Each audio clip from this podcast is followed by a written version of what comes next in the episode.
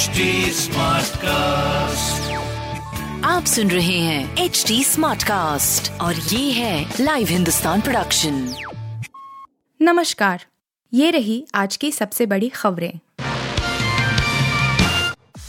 गुजरात में वोटिंग से ठीक पहले क्या है जनता का मूड? सर्वे ने बताया। गुजरात में पहले फ़ेज़ की वोटिंग एक दिसंबर को होने जा रही है। पहले फ़ेज़ में नवासी सीटों पर मतदाता अपना फैसला सुनाने जा रहे हैं।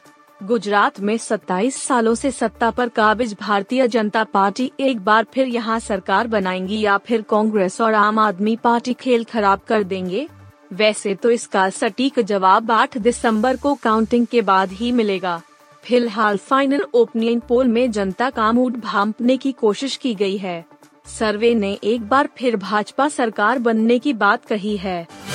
द कश्मीर फाइल्स पर इजरायली फ़िल्म निर्माता का विवादित बयान, इजरायली दूत ने अनुपम खेर से मांगी माफ़ी। फ़िल्म द कश्मीर फाइल्स को लेकर इजरायली फ़िल्म निर्माता नदव लापित की टिप्पणी से उपजा विवाद थमने का नाम नहीं ले रहा। इजरायल पहले ही लापित की टिप्पणी को लेकर माफ़ी मांग चुका है। अब इजरायली दूत ने खुद फ़िल्म के एक्टर अनुपम खेर को बुलाकर माफ़ी मांगी है। भारत में इजरायल के महावाणिज्य दूत को भी शोशनी ने द कश्मीर फाइल्स पर फिल्मकार नदव लापिद की टिप्पणियों से दूरी बनाते हुए मंगलवार को कहा कि इस फ़िल्म पर वाद विवाद से भारत और इजरायल के बीच संबंध मज़बूत होंगे। शोशनी ने यहाँ एक संवाददाता सम्मेलन में अभिनेता अनुपम खेर के साथ मंच साझा करने वाले कहा कि द कश्मीर फाइल्स दुष्प्रचार नहीं है, बल्कि एक मज़बूत फ़िल्म है जो कश्मीरी लोगों की पीड़ा को दिखाती है। उन्होंने पत्रकारों से कहा, सुबह सबसे पहले मैंने अपने मित्र अनुपम खेर से माफ़ी मांगने के लिए उन्हें बुलाया। हमने ऐसे भाषण के लिए माफ़ी मांगी है जो किसी दूसरे की निजी राय है। लापिद की टिप्पणियों का इजरायल सरकार से आधिकारिक और अनाधिकारिक रूप से कोई लेना देना नहीं है। सरकारी कार्यक्रम में भड़की ममता, बीच में हीरो का भाषण, लगाई फटकार। पश्चिम बंगाल की मुख्यमंत्री ममता बनर्जी ने मंगलवार को एक सरकारी कार्यक्रम के दौरान अपना संबोधन बीच में ही रोक दिया और अधिकारियों को जमकर फटकार लगाई। बंगाल सीएम उस समय अपना आपा खो बैठी जब उन्होंने पाया कि अधिकारी उस सामान को लेकर नहीं पहुँचे थे जो ममता को लोगों में बांटना था। मामले की जानकारी रखने वाले लोगों ने बताया कि मुख्यमंत्री इस कार्यक्रम में गर्म कपड़े बांटने वाली थीं, लेकिन कपड़े वहाँ नहीं पहुँचे थे।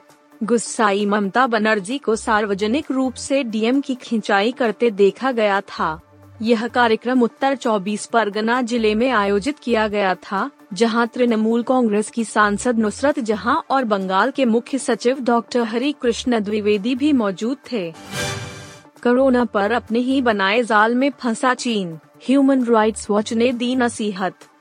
चीन में कोरोना वायरस के मामलों पर लगाम लगाने के लिए बनी ज़ीरो कोविड नीति ड्रैगन के लिए मुसीबत बन गई है। चीन की राजधानी बीजिंग समेत कई शहरों में ज़ीरो कोविड नीति के खिलाफ में विरोध प्रदर्शन शुरू हो गया है। लोग सड़क पर उतर आए हैं और शी जिनपिंग सरकार से इस नीति को वापस लेने की मांग कर रहे हैं। प्रदर्शनकारियों से पार पाने के लिए शहरों में भारी संख्या में पुलिस बल की तैनाती कर दी गई है। इस बीच मंगलवार को ह्यूमन राइट्स वॉच एच की ओर से भी चीन की जिनपिंग सरकार को नसीहत दी है। रोहित, विराट और बुमराह के आराम पर सुनील गावस्कर ने साधा निशाना। पिछले कुछ सालों में भारतीय क्रिकेट टीम में एक कल्चर सा बन गया है कि सीनियर खिलाड़ियों को वर्कलोड मैनेजमेंट के नाम पर काफ़ी आराम दिया जाने लगा है इसमें कप्तान रोहित शर्मा, विराट कोहली केल राहुल और जसप्रीत बुमराह जैसे बड़े नाम शामिल हैं। टीम इंडिया के पूर्व क्रिकेटर सुनील गावस्कर हालाँकि इससे ज़्यादा प्रभावित नहीं हैं और उनका मानना है कि अगले साल भारत में होने वाले आईसीसी वर्ल्ड कप तक किसी भी खिलाड़ी को आराम नहीं दिया जाना चाहिए ICC T twenty world cup 2022 के तुरंत बाद टीम इंडिया को न्यूजीलैंड में तीन तीन मैचों की टी ट्वेंटी और वनडे इंटरनेशनल सीरीज़ खेलनी थी, जिसके लिए रोहित, विराट और के राहुल को आराम दिया गया।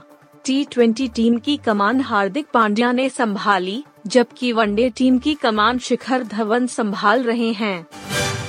आप सुन रहे थे हिंदुस्तान का डेली न्यूज़ रैप। जो एच टी स्मार्ट कास्ट की एक बीटा संस्करण का हिस्सा है। आप हमें फेसबुक ट्विटर और इंस्टाग्राम पे एट एच टी या podcasts@hindustantimes.com पर ईमेल के द्वारा सुझाव दे सकते हैं।